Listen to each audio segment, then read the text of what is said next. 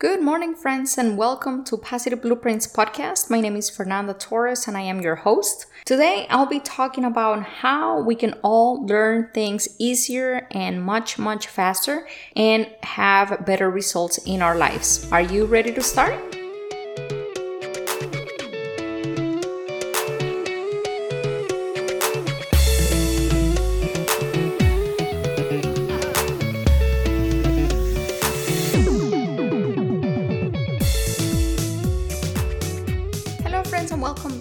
Thank you for joining me once again. Today, I'm going to be talking to you about how I have learned to actually learn new things faster, better, easier, and simply just obtaining better results with minimum effort. To begin with, how many of you have something that you have in mind that you would like to do, that you would like to achieve or conquer? If you have something that you would like to do with your life and you're thinking, how could I do that? I have no idea, I've never done it, or I'm not good at it, or it's going to take me forever. Before you do any of that, before you say any of that, I want you to listen to this message and utilize the two things that I'm going to recommend. I have tried them before and they gave me just excellent results and I hope they do that the same thing for you. So the first thing is using our imagination when we're trying to learn a new skill or perfect a new skill. For example, I like to dance. I love and enjoy dancing salsa. However, if any of you have seen someone dance salsa really well in a professional way, you can tell that it's a it's a complex dance it has a lot of turns you have to have a lot of balance concentration and you need to be very in tuned with your partner. Also if you don't have the dance rehearsed everything is out of in the in the moment your memory and your body needs to move instantaneously depending on the command that the other person is giving you. So i've been dancing for years and it's taken me years to learn multiple styles of dancing. And since i learned the power of our imagination imagination and I started using the power of our Im- imagination, I can't tell you how different the results are now. By imagination, what I mean is if you have something that you want to do, if you have something that you want to achieve, and you start imagining yourself obtaining the results that you want, you start imagining yourself doing those things that you want to do or celebrating because they are already done. Whatever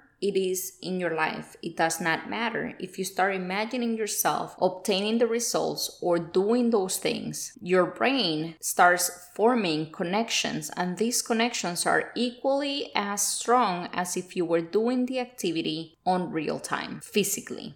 Let me tell you another example. My mom is in her 60s and she never learned how to ride a bike or how to swim. And it's something that affected her throughout her life, yet she felt that she was too old to learn. During the quarantine, I started asking her to imagine herself riding a bike, imagine herself just going places on a bike, up uphill, downhill, mountain biking, um, biking in the streets, and just different forms and different styles and different scenarios of riding a bike. Within four days, someone that has never been on a bike before, within four days, she learned. Three of those days, she spent perfectioning her skills with her imagination. There is a quote by Abraham Lincoln that says, Give me six hours to chop down a tree, and I will spend the first four sharpening my axe. So, this is what we do with our brains. This is what we do with our imaginations. We're sharpening our skills. We're doing everything that we want to do, but we're doing it in our minds. We're doing the work first in our minds. We're sharpening our skills. We're creating those connections. We are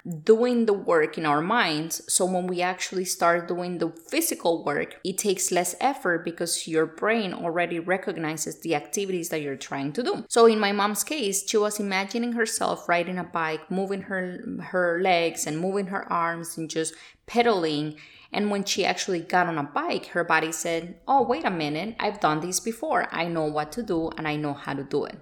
So, this is actually what happens when we use our imaginations for anything that we want to learn. Furthermore, there was a study done with players from the Miami Dolphins, and the players, some of the players were given an obstacle course to run, and they had electrodes in their brain and they were monitoring their brain activity while the obstacle course was being done. The next day, they collected another group of uh, Miami Dolphin players and they gave them the same obstacle course, but they had to do it only in their minds. They had to imagine themselves running that race. At the end of the experiment, what they found is that the group of players that did the race and the group of players that, Im- that imagined doing the race had basically the same connections formed in their brain. So it doesn't matter if you're doing something physically or if you're doing something in your imagination, your brain does not pick up the difference. Your brain does not know the difference between doing something physically and doing something in your mind. So instead of going out there and trying and trying and trying physically, why don't we do the work mentally? When we are at home, when we don't have some, you know, a lot to do before we go to bed, after we wake up in the morning, or simply just throughout the day, why don't we use the power of our imaginations to create those connections, to create those circuits, to create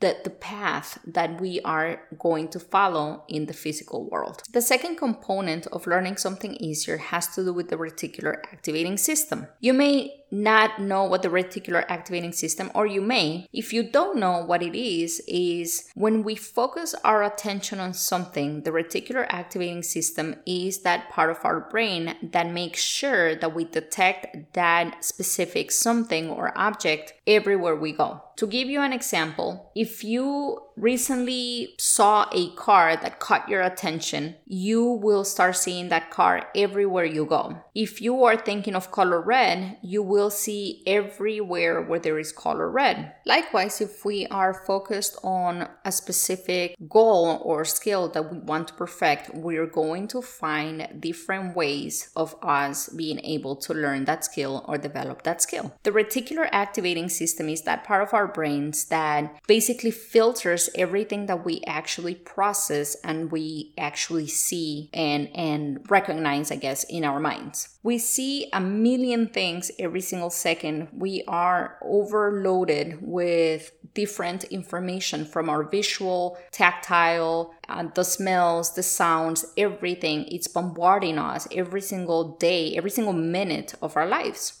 So the reticular activating system's job is out of everything that we are exposed to, out of everything that we're seeing, touching, hearing, and smelling at any given minute, the reticular activating system acts as a filter and it filters in only what is important to us and it filters out anything that is irrelevant for our lives. Of course, not everything is important for us, and the reticular activating system determines this based on your thoughts. So, if you're focusing on something, then the reticular activating system is going to focus on finding you different ways to expose you or to help you with that particular thought that you're having recurrently. In that sense, what's important is to always make sure that we're focusing our attention on the things that we actually do want and not on the things that we don't want, which is what a lot of us do. See, if we're talking, most of us communicate in the sense of, oh, but I don't want to hurt. I don't want to be hungry. I don't want to be cold. I don't want to go out. I don't want to do this. I don't want to do that. What we need to do is we need to change our inner conversation to the things that we don't want to the things that we do want.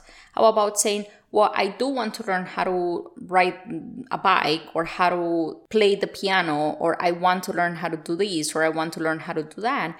And that way, our brain says, Oh, wait a minute, you said that you were interested in this. So this pertains to that specific something that you want to do. You should possibly or probably pay attention to this specific TV show or that specific radio show or this specific person or that specific flyer or book or whatever it is. So, if we're clear on what we want, our reticular activating system will be much better, much efficient at doing the work at filtering in the things that will help us get to that next step. And also, if we use the power of our imagination to create those connections, to create those circuits, then at the end of the day, when, when it's time for us to actually do the work, our brains will be loaded with information that will be beneficial for us. And also, it will have the skills and it will have the quote unquote experience of having done those those things before, even if it's in your imagination. Remember that the brain doesn't know the difference, and that will make learning so much easier and